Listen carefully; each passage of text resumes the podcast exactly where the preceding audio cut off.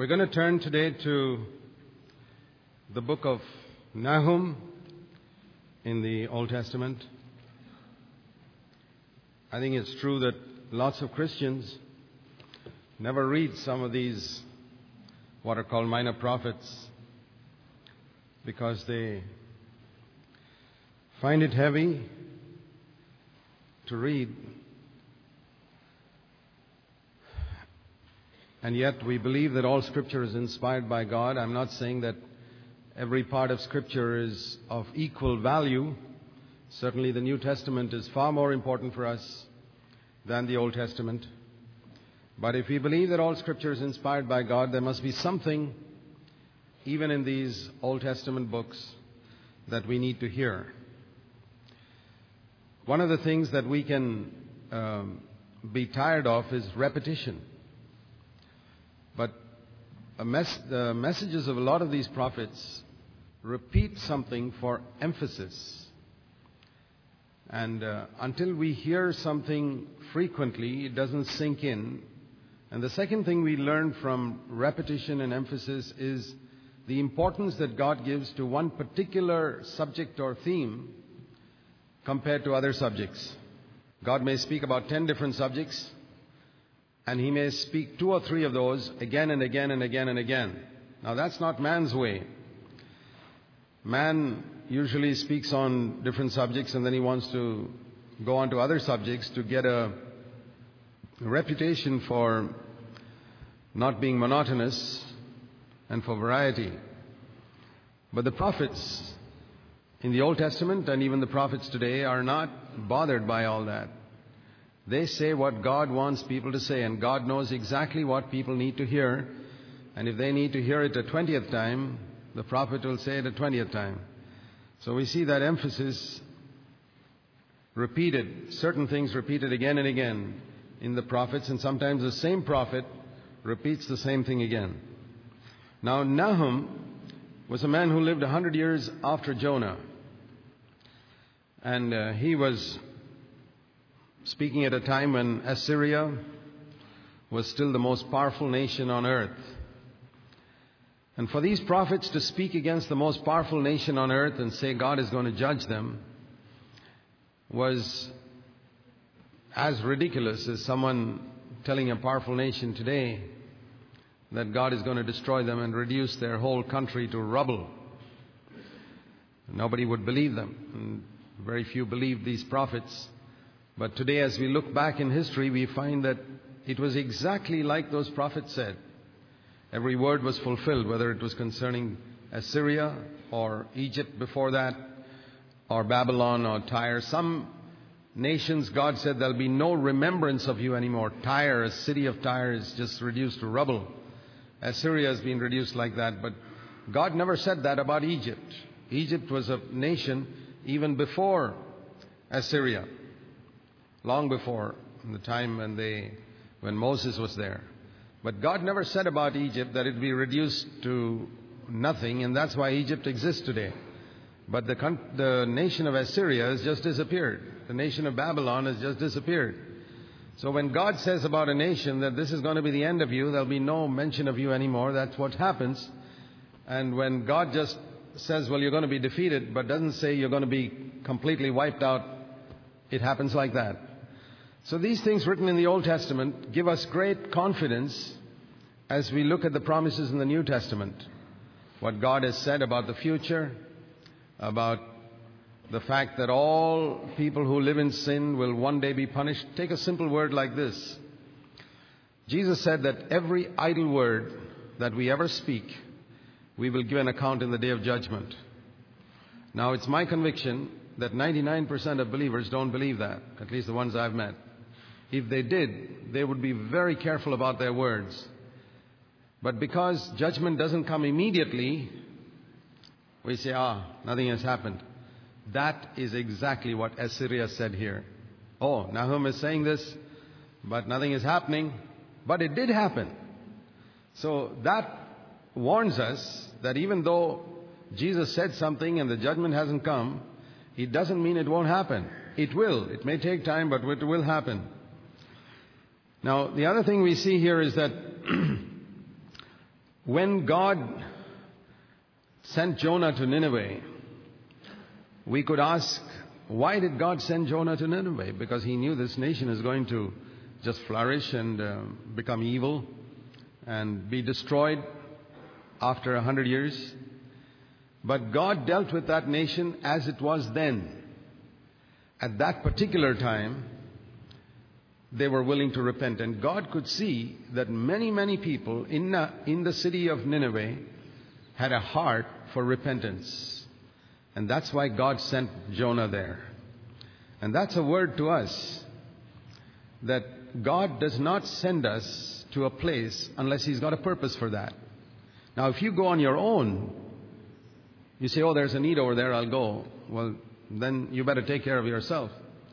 But if you waited on the Lord and God led you, even if it was to a difficult place like Nineveh, you can be absolutely sure that there is some purpose with which God sent you there. And certainly Jonah was sent with a purpose. And there were many people there who repented and turned from their sin in that generation. And Nahum was not sent like that to go to Nineveh because God knew that now these fellows are not going to repent. So he doesn't waste his time sending his prophet there. What I want to say to you from this example of Jonah and Nahum is that if you listen to God, you will not waste your life. You will not go where you're wasting your time. And you will go where something useful can be accomplished for God. That's why these prophets lived before God's face and waited for God to tell them to do something. They didn't just rush around like a lot of Christian workers today doing this, that, and the other. They took time to wait on God.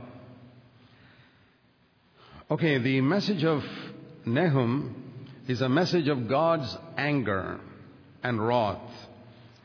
And if you look at chapter 1 and verse 2 and verse 6, just these two verses, you see seven words. I mean, maybe different in different translations. God is a jealous God. Jealous, avenging, wrathful, vengeance, and uh, indignation. Verse 6 anger, burning, or in some translations, rage, fierce anger.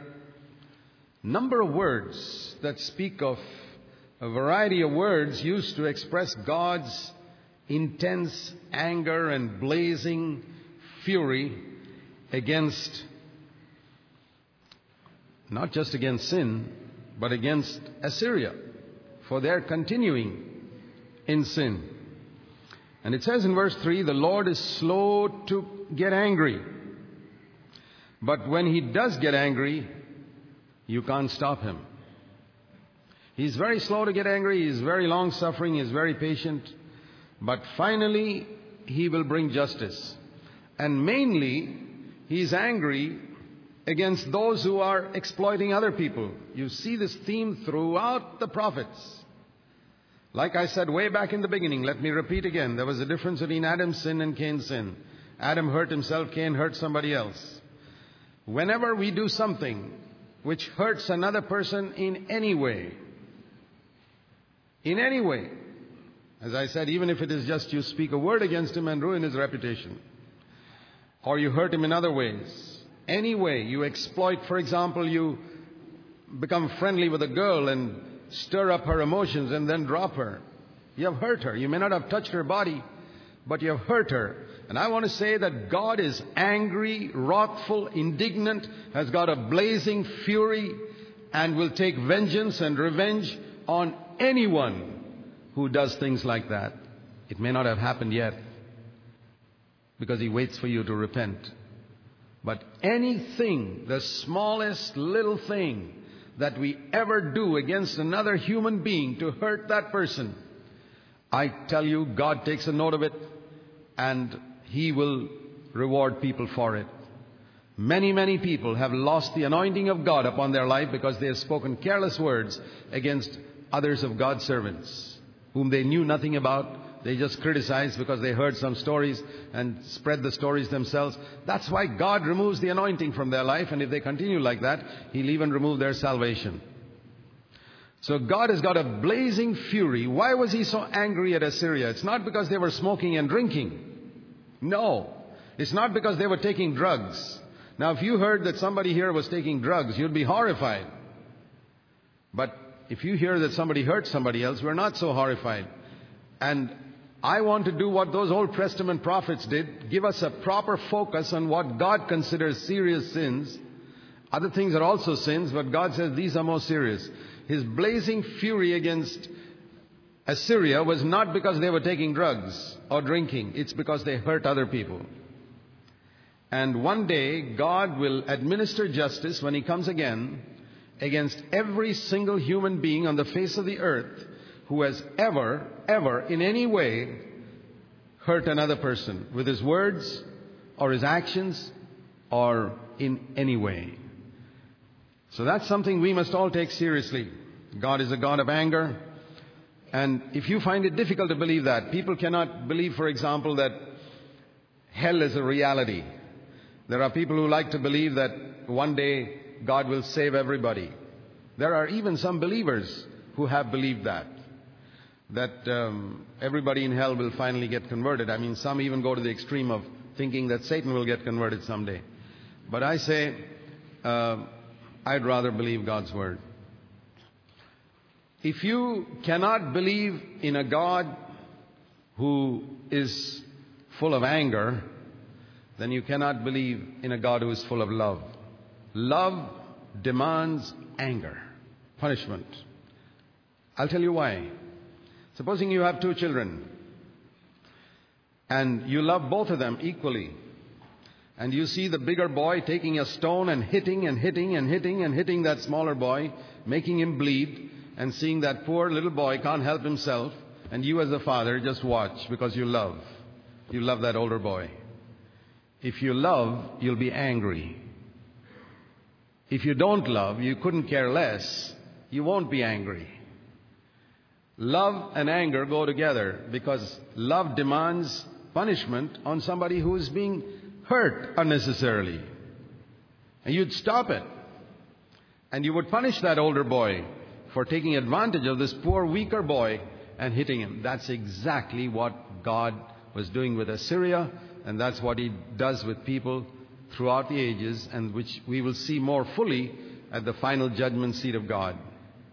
So I hope all these things that I say will teach us to be extremely careful in the words that we speak about other people, in the things that we do that in any way hurt another person or bring another person down. My dear brothers and sisters, do you want to be a servant of God? Be careful with your words about other people and even with particularly about those you don't like or those you don't agree with. So, God is slow to anger, but when He does get angry, He is really furious. And in verse 7 to 10, we find the Lord is good. And there we see His attitude to those who respond to His word in repentance. When trouble comes, He's a strong refuge. See, if we humble ourselves and respond to these strong warnings of the prophets, you'll find God is very good to you. And when trouble comes, He'll be like a refuge protecting you, definitely.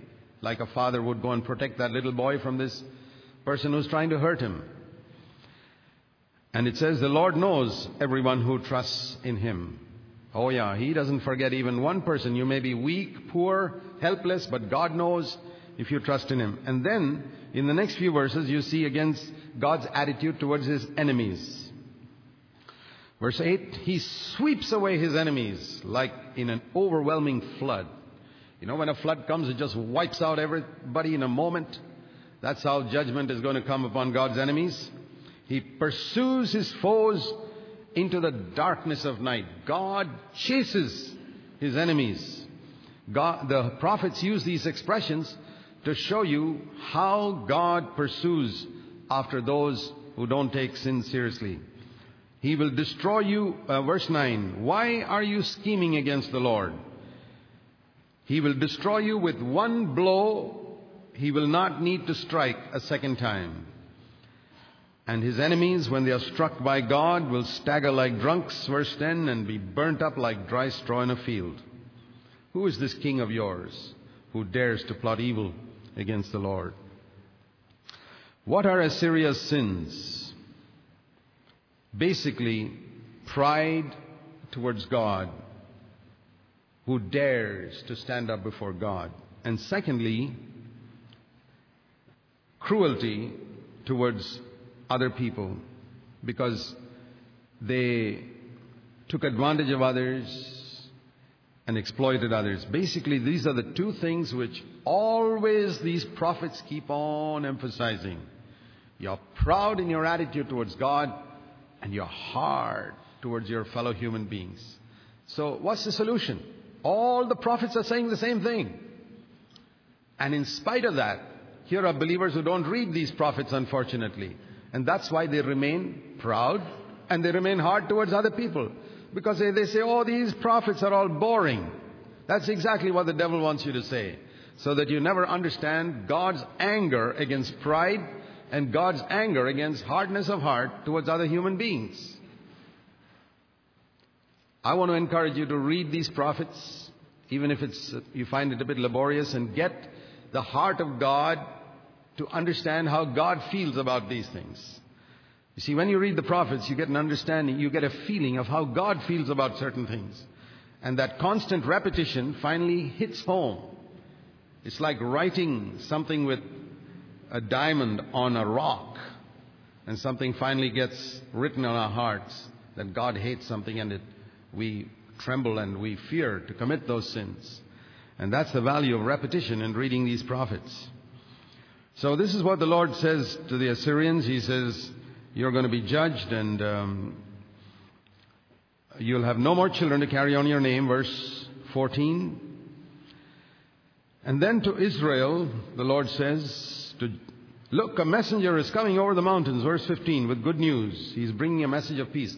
This is a similar verse to what we read in Isaiah about the gospel being preached. Celebrate your festivals, O people of Judah, for your enemies will never invade your land again. It's like the proclamation that the devil has been destroyed. Assyria is a picture of Satan and his kingdom.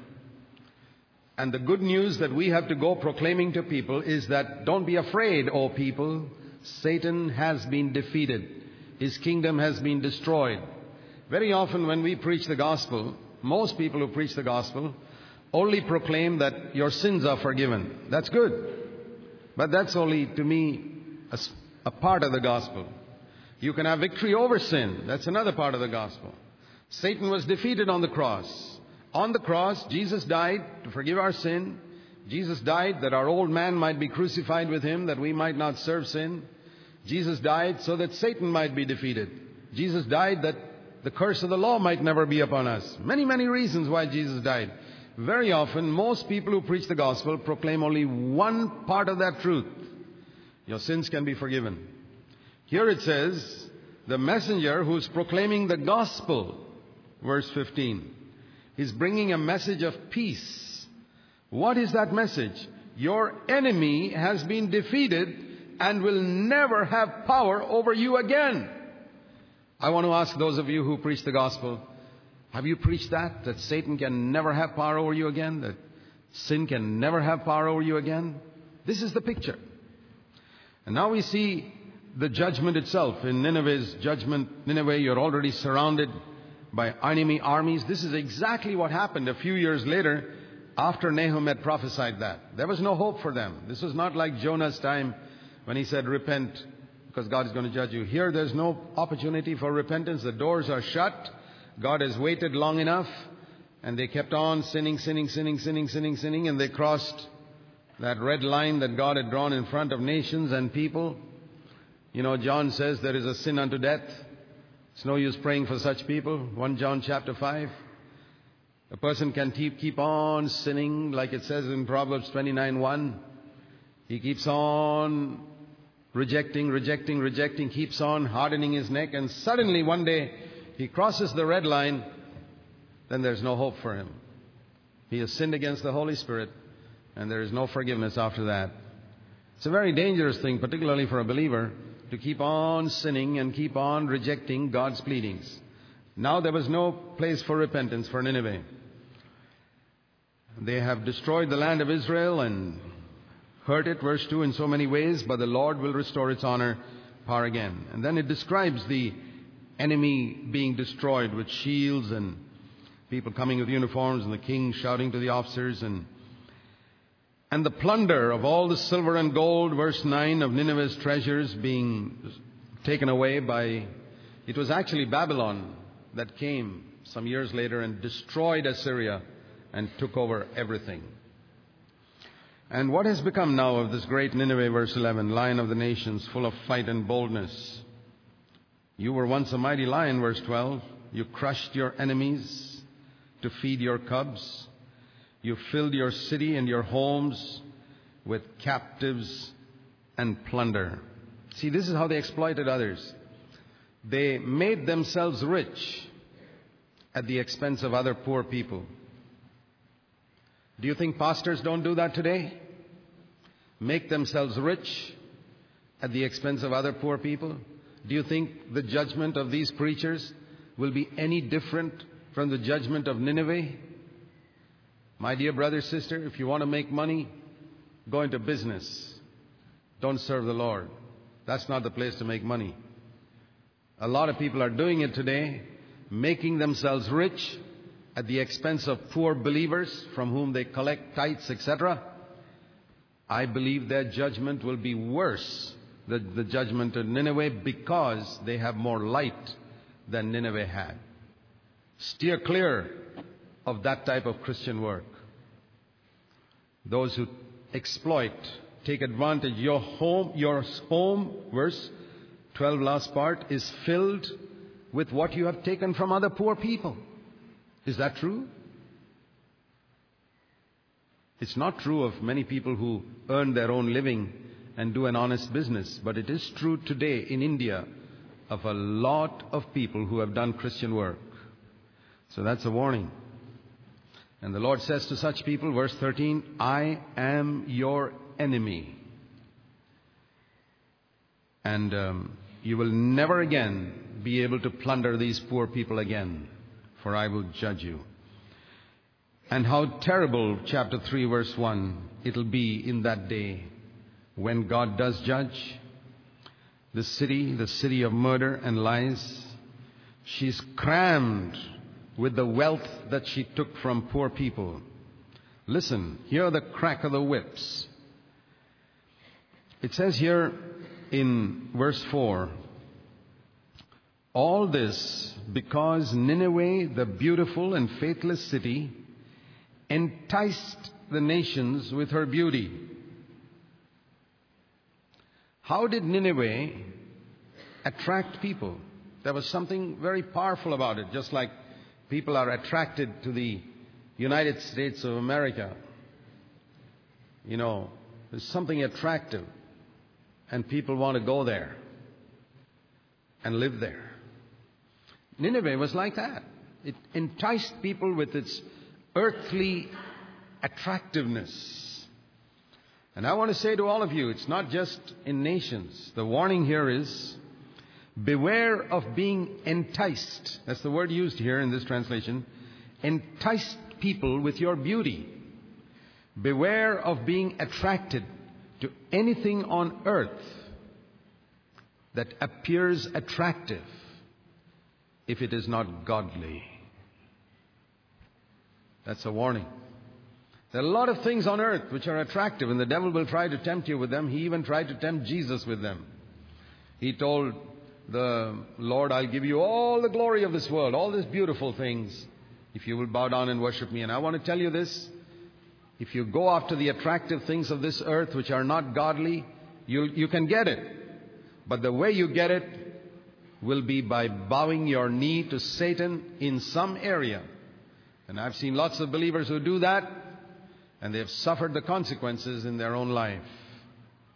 So take heed to this warning. Don't let anything on earth be attractive. Chapter 3, verse 8. Are you any better than Thebes, surrounded by rivers, protected by water on all sides? Ethiopia and the land of Egypt were the source of her strength, which seemed without limit. Put and Libya supported her, yet Thebes fell, and her people were led away captives. Her babies were dashed to death. And soldiers cast lots, verse 10 last part, to find out which Egyptian officers would become their servants, and their leaders were bound in chains. And Nineveh, you attacked Thebes many years ago in Egypt, and Thebes was one of those difficult cities in Egypt that Assyria could not conquer because it was surrounded with waters, protected by so many uh, allies they had. But Thebes was defeated, and Assyria conquered it. And now the Lord says, You think you're any better? The same thing will happen to you. Sometimes God may give us a ministry that somebody else had because he backslid. Like David was put in Saul's place. Somebody else fell away and maybe you got a position. Beware of pride.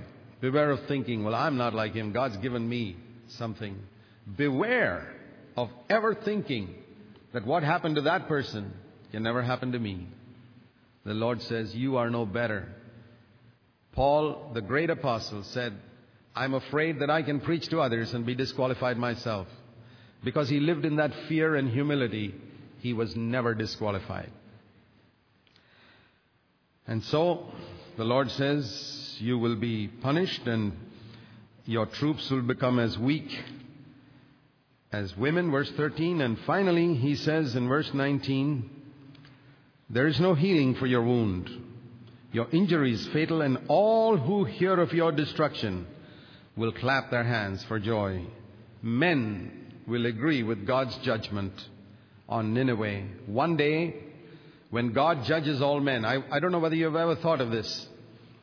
Why does God pull people out of hell, put them back into their bodies, resurrect them, and make them stand before Him for the final judgment. I mean, they've already gone to hell. The rich man went to hell long, long ago, Jesus said. But God is going to pull that rich man out of hell after 2,000 years, put him into his body, resurrect him, and Revelation 20 says he'll stand before God in the day of judgment. Why? And then send him back into the lake of fire. Why not leave him there? There's a reason. Everybody who's gone to hell, the whole world must know why they went. And the whole world will agree with God's judgment in that day. Today there are a lot of people who've gone to hell and I don't know why they went to hell. And I may sit in heaven and have a doubt. Was that, did that fellow deserve to go to hell? You know, there are a lot of people who speak about, oh, so and so is a good man. Does he deserve to go to hell? Some of you may have a doubt like that. Such and such a person is a good person. I know he doesn't believe in Jesus, but he's a good person. That day, God will remove every doubt from your mind. And that's why He pulls people out of hell, puts them in their bodies, and makes them account for every single thing they did from the day they were born, and ask the whole world, What do you think? They all will say, It deserves hell. That's why there's going to be a judgment. So we learn a number of things from the book of Nahum. Read it more carefully next time. Now we turn to the book of Habakkuk. If Nahum spoke about God's anger and vengeance, Habakkuk speaks about the conflict that faith has and the triumph of faith. It's the story of a man of God who has questions. Basically, Habakkuk has two problems, and he asks God questions. And God gives answers. You know, even a man of faith, a man of God, can have doubts can have questions in his mind. And those questions, the chapter begins with the conflict of faith. The book begins and the book ends with the triumph of faith. And that's how it should be in all of our lives. There's nothing wrong in asking God questions. In fact, if little children, as they grow up, ask their father no questions, something is wrong a father, a good father, will encourage his children to ask questions. Come, my little boy, don't you have any questions? And no father is upset when his little boy or little girl asks questions. And let me tell you, God is not upset when you ask him questions. The thing is, when you have a doubt, don't go to other people of your level of maturity. They'll only confuse you and you may confuse them. They don't have any doubt, and you put some doubt into their mind now. Go to God And the first question that Habakkuk has is a question that we all have. Why do the wicked people prosper? This is the question that Asaph had in Psalm 73. We saw that. This is the question that Jeremiah had also in Jeremiah chapter 12. And that's the time the Lord told Jeremiah, if you can't run with men, how will you run with horses? That means such simple things worry you. How are you going to face major problems in life? Major questions. But God answers these people. Asaph said, I went into the sanctuary of God and I understood. Jeremiah went before God's presence and he understood. Habakkuk went before God's presence and God gave him an answer. And that's the thing that we must bear in mind. When we have a doubt, yeah, if you want, go to a godly brother. And uh, Habakkuk went to God. There were not many godly brothers around those days. But it's interesting that Habakkuk, you see, lived around the same time as Jeremiah, and both of them had the similar question. How long, O Lord, chapter 1, verse 2, must I call for help? And you don't listen. I say violence. People are harassing me. I'm your servant. Look what these people are doing to me. But you don't come to save. I'm godly and these people are all ungodly and it looks as if you're not doing anything. Have you ever felt like that? Christians have felt like that for 2,000 years. Lord, why do these godless people prosper? Why are you allowing them to harass your people? Must I forever see the sin and misery all around me? Wherever I look, there's destruction and violence. I'm surrounded by people who love to argue and fight. He's looking at Judah and the law has become paralyzed and useless. You know, that happens sometimes for Christians in North India, where the law is not on their side. It's as if the law is paralyzed and useless. And it does not help them. And as some of you go to North India to serve the Lord, you may find that. And a book like Habakkuk can help you then. And there is no justice given in the courts. It's here. Verse 4. There is no justice given in the courts. It's injustice even when you go to court. And the wicked far outnumber the righteous. And justice is perverted with bribes and trickery. Written 2,600 years ago, relevant for us today. And the Lord replies. He doesn't directly answer Habakkuk's question. Jesus very often did not directly answer questions people asked him. Sometimes they would ask him a question, and Jesus said, I'll also ask you one question. You answer that one, and then I'll answer you. And then they would be caught in a situation. They say, if we answer like this, the people will get upset. If we answer like this, then we'll be proved to be wrong. So they pretended and they say, we didn't know, we don't know. And the Lord says, then I also don't know. I'm not going to answer it. So, but sometimes he would answer them straight. We need wisdom. God's wisdom is very different from man's. And the Lord replies to Habakkuk in verse 5 Look at the nations and be amazed. Watch and be astounded. For I'm going to do something in your day that you won't even believe if someone told you about it. Because it never happened before like that for Judah. It's true that, I mean, Israel was, had gone into captivity, but Judah had never experienced anything like that. Many, many years earlier, nearly 800 years earlier, they had been slaves in Egypt, but that was a long time ago. But now the Lord says, I'm going to do something in your generation that you won't even believe. And that's not some mighty miracle of deliverance, you know. You can take that verse and misquote it I'm going to do something in your day that you won't even believe if somebody told you about it, as if God is going to do some great miracle. But that's not what he's talking about. He's saying, I'm going to raise up an evil, corrupt nation to destroy my people. And you won't believe it, that God will ever do such a thing. I'm raising up the Babylonians to be a new power on the world scene. So the first thing God says which Habakkuk, if he's listening carefully, can get is this Listen, I am in control of this universe. Don't think these Babylonians came up by accident. I am raising them up. Through the years in India, in our church, whenever there's been elections, we've always had times of prayer. Prayer, we cannot influence the elections by voting, but we believe we can influence the result of the elections by prayer because we believe God is in control.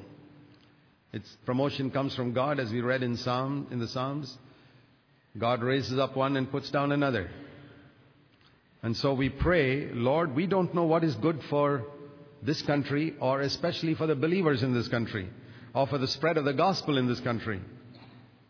But we want you to put into power those whom you have sovereignly permitted for the good of your purposes. And sometimes we, what we think may not be good. How many of you would select the Babylonians to rule over Judah? Nobody. But that's why God says, I'm going to do something which you won't even believe because you don't know my ways. See, when we don't know God's ways, we can't believe it. We can't believe that God would ever do such a thing because our idea of God is like a grandfather who sits in heaven and always gives us toys and cakes and ice cream and makes us happy all the time. See, a lot of Christians don't have a proper idea about God. They have no idea of God's holiness. They only think of God like a grandfather who's always giving them gifts, and that's a totally wrong concept of God. And that's why God says, I'm going to do something which you won't even believe if somebody tells you that God would ever act like that. That God would use heathen people to punish his children. For example, let me take a situation. Supposing in one country, all the Christians are always fighting with each other. Um, I'm not going to tell you which country that is. Where all the Christians are fighting with each other. They are, everybody's thinking we are the only group and everybody else is, doesn't belong to the Lord and uh, they go to court against one another and they hate one another and criticize one another and always trying to find some little fault in the other group or find some little fault in some preacher and as if only their leaders are the holy people in the world. And supposing God finds a country like that where Christians who are supposed to be a testimony to the world are like this. And the election time comes, and all the Christians are praying, Lord, give us some godly government, people who will allow us to preach the gospel, and people who will give us freedom to have conferences, and people who will allow plenty of foreign money to come inside India. Oh, sorry, I've mentioned the country. I wanted to keep the country a secret anyway. Uh, and then God raises up a government that stops foreign money and persecutes the Christians. What is going to happen? These Christians who started, who were criticizing one another will stop criticizing one another. They become a little united. And these Christians who are always dependent on foreign money will say, Oh, we've got enough money in our country to serve the Lord. Why do we need to get it from there? And those Christians will become better, stronger Christians. Wasn't God's way better? But who understands that? This prophet says, even if I tell you, you won't believe it. Because you think God is a grandfather who is always sitting giving gifts to his people and keeping them happy. So Habakkuk's message is very relevant for our day. You read these minor prophets, I tell you, they've got a prophetic message for our time. So the Lord says, I'm raising up the Babylonians. They didn't raise themselves up. I am raising up the Babylonians. The Lord told Pharaoh, the greatest man on earth in his time, in Moses' time, I have raised you up to manifest my power through you. That means, in the way he rebelled against God, God would crush him and manifest his power. At the same time, God raised up Moses in that same generation to manifest his power through Moses in another way. If you cooperate with God, He will manifest His power through you like Moses. If you don't cooperate with God, He will make you a warning to all generations as to what will happen to a man who defies God. If you humble yourself, God will make you an example to other people as to what He can do through a humble man. If you are proud, even if you're a believer, God will do something through you make you a warning to all other believers, say, don't be like that believer. It's up to you. So he raises up the Babylonians. It says, to be a new power on the world scene. They are a cruel and violent nation who will march across the world and conquer it. They are notorious for their cruelty. They do as they like. Their horses are swifter than leopards. They are fierce people, more fierce than wolves. Like eagles, they sweep down pounce on their prey. Verse 9 they, all of them are bent on violence. The hordes advance like a wind from the desert. They scoff at kings and princes, scorn their defenses. They simply pile ramps of earth against their walls and capture them. They sweep like the wind, are gone. They are deeply guilty, for their own strength is their God. You think this is answered Habakkuk's question? He's asking, Why do the wicked prosper? And say, Lord, you haven't answered my question. You just told me that these wicked are going to be still more strong. But behind that, God did answer that question. That question. He said, I have raised them up. I am in control. And I am accomplishing a purpose, even if you can't see it fully. Today, we look back from 2,600 years later, and we see Babylon was raised up and Babylon was destroyed, and you say, Lord, it was so wonderful what you did. Do you know what happened as a result of the people of Judah being taken to Babylonian captivity for 70 years? Do you know what happened? Let me tell you something. From the time of the judges, which was, what was it, 1400, 1300 BC, up to the time of the Babylonian captivity, which was around 600 BC, 700 years, Israel frequently worshipped idols. Even during David's time, they were worshipping that bronze serpent. There was idol worship going on almost continuously for 700 years. And God sent them into captivity for 70 years. And you know what is the result? For the last 2,500 years, the Jews have never worshipped idols. God has solved that problem permanently. Isn't that amazing? I mean, they've done a lot of other wrong things, but they haven't gone back to idolatry. Why is that? See, God can teach one final lesson to a person, like He broke Jacob once and he became a different man. Sometimes God has to use strong arm methods to teach us a lesson, a permanent lesson. So, God, it's enough for us to know. We don't know why God allows so many things. I don't know. But it is enough for me to know that God is in control. I have raised them up.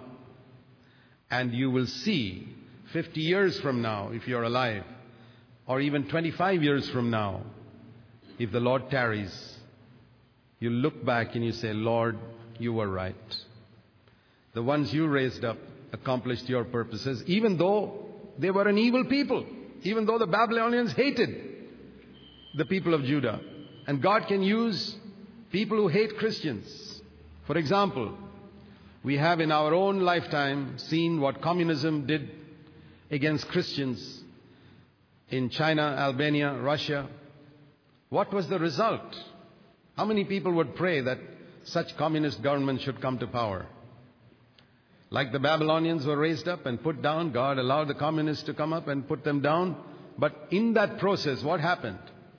Some of the finest Christians in the world came forth in these countries, like China and Russia, far better than the Christians who live in comfortable countries where life is easy and where they have plenty of money. Because in the fires of persecution, they got purified. We don't know what to pray for. It's enough for us to know God is in control. Okay, Habakkuk's second question is Lord, you are eternal.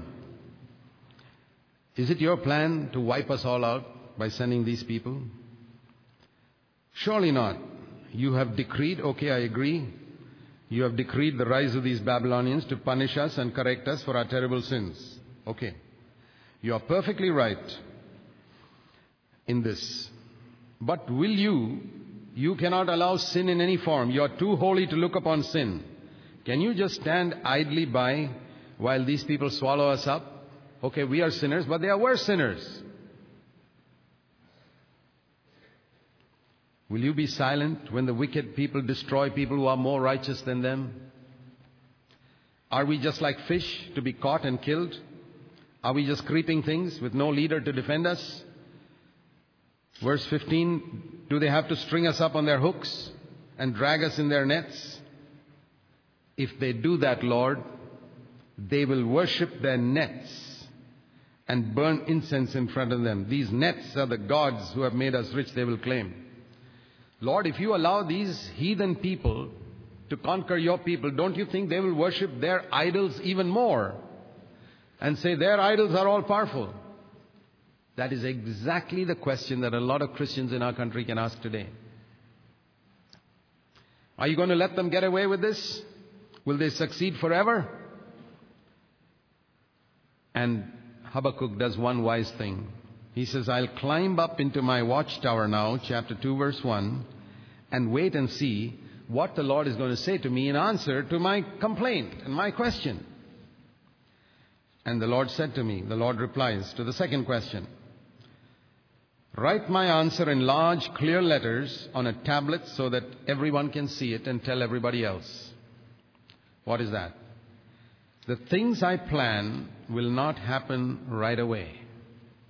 Slowly, steadily, surely, the time approaches when the vision will be fulfilled. And if it seems slow, what a word for us in our time. If it seems slow, be patient. Verse 3. Wait patiently, chapter 2, verse 3. Because it will surely take place. It will not be delayed. I will judge them finally. And I will make my people prosper. But it won't happen overnight. You see, we are people who want everything in an instant. You press a button and something must happen. Coffee, instant coffee, and various things. Instantly. Instant salvation, instant baptism in the Holy Spirit, instant miracles, God doesn't work like that. God says you've got to be patient. Character is not formed by pressing a button or in an instant. It takes a long period of time and suffering and trial for character to be formed. Tribulation works patience, Romans 5. And patience, experience, experience, hope. Tribulation produces character, which, of which we are not ashamed. So God, the first thing God says is be patient. Can you hear that word in our time? The second thing God says is have faith. Live by faith. This is the verse, verse 4 that is quoted three times in the New Testament. In Romans chapter 1, Galatians chapter 3, and Hebrews chapter 10. The righteous will live by faith. It was the great watchword of the Reformation. Salvation is by faith. But the context here is about the Babylonians coming into Judah. What you need is faith. Look at those proud Babylonians, verse 4. They trust in themselves. Their lives are crooked. But the righteous one, if you're really righteous, you live by faith. You, what is your faith? Your faith is God controls this universe. Your faith is God loves me and He will deal with these people at the right time. That is faith. So the opposite of faith is not just unbelief. According to this verse, the opposite of faith is pride. There are the proud people and there are the people who live by faith. There are only two categories of people in the world. The proud person whose soul is not upright, like it says in the verse. A proud person's soul is not upright. And the man of faith who is righteous. When your soul is not upright, you know what upright means? Absolutely straight. When there's crookedness in your soul, and I think it's the King James Version that says your soul is not upright. When there's crookedness in your soul, the outward manifestation of that crookedness is pride. Whenever you see a proud person, proud of anything, you can believe from this verse there's crookedness inside him. There's a lack of straightforwardness inside him. An upright man will always be humble and will always be a man of faith. The proud, his soul is not upright in him. So remember this whenever you find pride in you, it's because there's some crookedness in your soul, and God resists the proud. So, patience and faith, those are the two things patience and faith. Please remember that in a time of trial. And then it speaks about wealth, verse 5, being treacherous. Wealth of any sort is treacherous. wealth in terms of money, wealth of intelligence, wealth of opportunity, wealth of Bible knowledge, wealth of anything, any type of wealth is treacherous because that's what makes people proud. And the other characteristic of such people is they are never at rest. Their mouths are opened as wide as death and they are never satisfied. They are greedy, always wanting more. And the time is coming when their captors will taunt them, saying, You thieves, at last justice has caught up with you. One day justice will catch up with all these people. Chapter 2, verses 6 to 19 is a description of how a self centered life finally destroys itself. A proud person is a person centered in himself. He does not live by faith. He is a person who has confidence in himself. He depends on himself. Ultimately, such a life will destroy itself. In the midst of this, here is a lovely verse, verse 14. This is what the man of faith believes in. The time will come when the whole earth will be filled with the glory of the Lord as the waters fill the sea. That's the time we look forward to, and we have faith for that. And then, when Habakkuk gets this answer, his heart is full of praise. Now he's got his answer. The conflict of faith has ended in the triumph of faith in chapter 3, chapter 2, verse 20 onwards. Chapter 2, verse 20 The Lord is in his holy temple. Let all the earth be silent. No more questions. Habakkuk says, Lord, I'm silent. I've got no more questions. Like Job said when he saw the glory of God, he said, I put my hand on my mouth. I've got no more questions, Lord. I've seen you. I don't have any more questions. Don't think that God answers all your 10,000 questions because when you get 10,000 answers, you'll have 10,000 more questions. The answer to everything, like in Job's case and in Habakkuk's case, is to see the Lord. You see the Lord. The Lord is in his holy temple. Have you seen him? Let all flesh be silent. And this prayer was sung by the prophet Habakkuk. He says, I heard about you, Lord. I'm filled with amazement at the things you have done. Chapter 3, verse 2. In this time of deep need, begin again to help us. Show us your power. Remember mercy. And I see God. This is the answer. I, verse 3, see God, the Holy One, just like Isaiah. I see God, His brilliant splendor fills the heavens. The earth is filled with a praise. What a wonderful God He is. Rays of light flash from His hands. He rejoices in His awesome power. Pestilence marches in front of him. Plague follows close behind. When he stops, the earth shakes. When he looks, the nations tremble. He shatters the mountains. See, he's seeing God. He's not seeing the Babylonians. The trouble till now was he's seeing the Babylonians. The trouble till now he was, he was seeing wicked people who were prospering. All his questions are solved when he sees God in his glory, in his greatness. That's the answer. And he describes God in his greatness and he says, I trembled inside, verse 16. My lips quivered with fear and I shook in terror. I will wait quietly for the coming day. And when that day comes of chastening, and the fig trees, verse 17, have lost their blossoms. There are no grapes on the vine.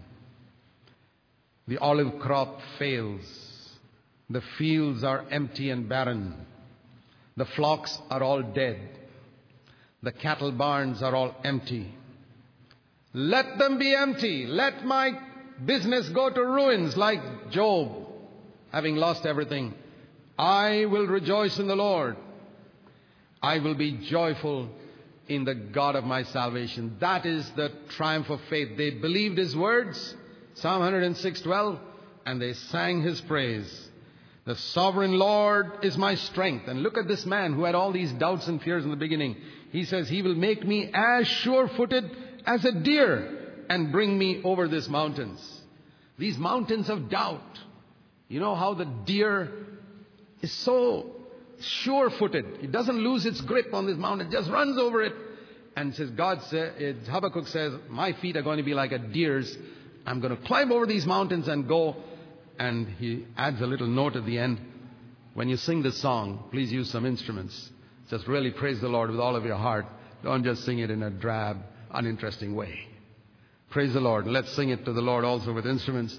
That God is on the throne and He's the victor. And no matter what happens, if everything around us fails, we will rejoice in the God of our salvation. Amen. Let's pray. The hardest work is to wait in patience and in faith. Let's do that. Heavenly Father, we want to learn from the lessons you've taught us in the book of Nahum and Habakkuk and help us to walk in faith and seeing your sovereignty as these prophets did. We ask in Jesus' name. Amen.